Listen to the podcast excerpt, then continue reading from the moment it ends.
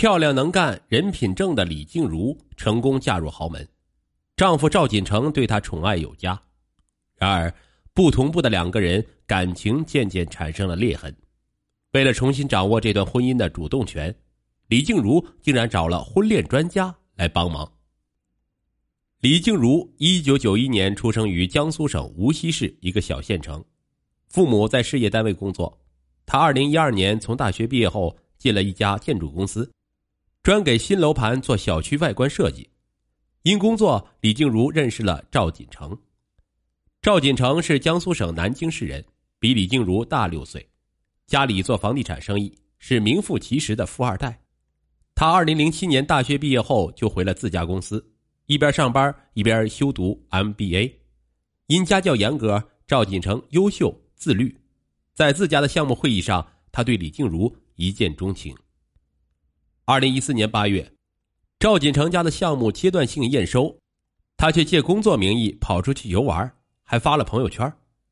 李静茹气呼呼的评论：“一个企业家最宝贵的东西是责任心，一个男人最珍贵的品质是诚实。”赵锦成特别羞愧，对李静茹越发欣赏。李静茹漂亮，人品正，一个女孩常跑工地，能吃苦不娇气，遇事不慌乱。原本对李静茹有些偏见的赵父赵母也对她刮目相看。项目结束后，赵锦成热烈追求李静茹。二零一五年九月，两人举行盛大婚礼。李静茹在业内因设计时尚前卫而小有名气，接待的客户多少跟丈夫家有竞争关系。为了避嫌，她辞掉了工作，准备休息两年就生孩子。赵锦成非常感动。找律师签了夫妻财产协议，将名下的财产加上了李静茹的名字。婚后，赵锦成一心发展事业，他也越发成熟有魅力。二零一六年年底，李静茹陪同赵锦成出席公司的年会，她发现女人们一窝蜂的涌上勾搭丈夫，公司几个女经理还借着酒意要丈夫的私人微信，完全无视她的存在。丈夫太优秀。李静茹感到了威胁，赵锦成待在家的时间越来越少。三月二日是李静茹的生日，她不仅没动静，还一连好多天没回家。生日当天，李静茹约闺蜜购物，等着丈夫约她吃晚餐。可等到了饭点都过了，赵锦成连个电话都没有。李静茹怀疑丈夫有外遇，她偷看了丈夫的手机，却没发现任何痕迹，这让她越发不安起来。几天后，他又偷看手机，被赵锦成撞见了。赵锦成生气的说：“我是什么人，你还不了解？你对我有最基本的信任吗？”两人闹得不愉快。李静茹一气之下去欧洲游玩，期间赵锦成只打了一个电话。看着朋友每天和丈夫视频腻歪，她打电话冲赵锦成嚷嚷：“我不想再看到你。”她回来时是司机来接的。到家一看，赵锦成在打游戏。李静茹发火道：“忘了我生日就算了，我出去这么多天，你连电话都不打，明明在家却不肯去机场接我。”赵锦成被劈头盖脸一顿骂，是又气又冤。最近公司很忙，我很久没休息了，不是我拼命，哪有钱供你潇洒？是你说不想看到我，我去接你，却赶着被你骂吗？第一次被赵锦成指责，李静茹气懵了。将赵锦成的衣物扔到客厅，赵锦成直接住到了酒店，两人冷战了好多天，双方都不肯给对方台阶下，夫妻之间有了裂痕，李静茹不知该怎么办。徐岩的丈夫做建材生意，跟赵锦成是合作多年的朋友，徐岩在李静茹的阔太朋友圈里是出了名的御夫有道高手，他得知李静茹的情况，扑哧一笑：“ 你呀。”还是个小姑娘心性，没心机没策略，只想靠感情拴住老公。李静茹这才知道徐岩在学婚姻课程，在徐岩的介绍下，李静茹花了两万八千元报名了高端婚恋课程。该课程的首席婚恋专家 Cindy 是名海归，美国卡内基梅隆大学心理学硕士，婚姻家庭治疗师，在美国有十年婚姻咨询从业经历。从业期间，森迪还给杂志写过情感专栏。回国后，他打造了自己的团队，专门为高端客户服务。李静茹进群后，发现这个专家很少在课程群露面，学员们的提问基本上是助手在处理，他觉得不靠谱。徐岩告诉他，只有 VIP 会员才能看到豪门婚姻课程，于是他花了八千元购买了 VIP 会员。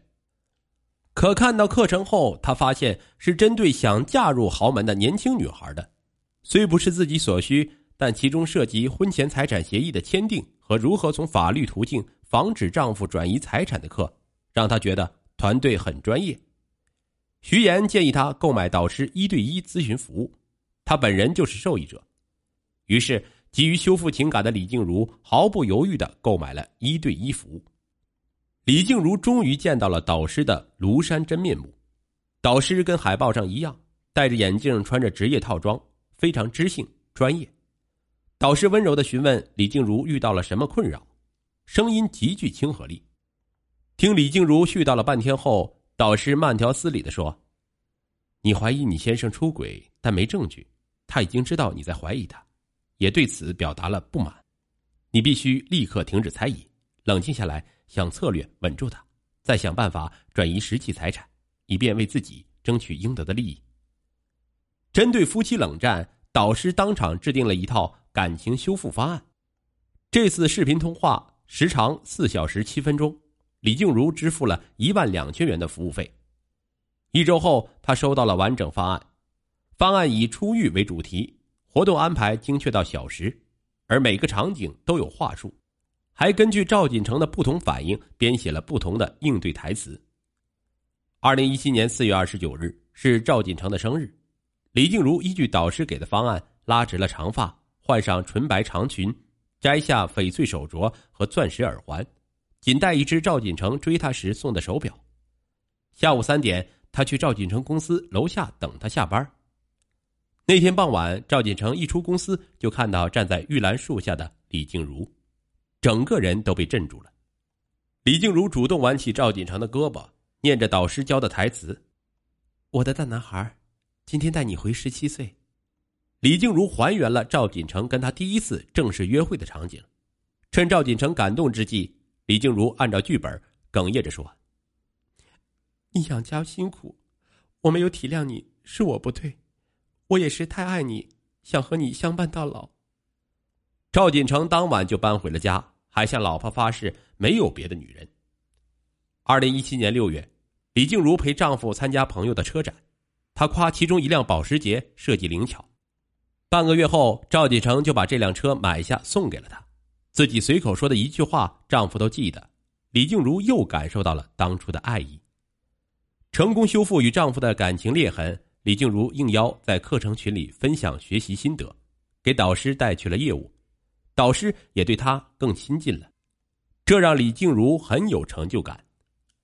尝到甜头的李静茹报名参加了导师的进阶课程，这个课程每期仅招十名学员，课程以旅行加团体咨询的形式举办，收费五万。他们白天游玩，晚上在度假村的茶室互相倾诉情感困扰。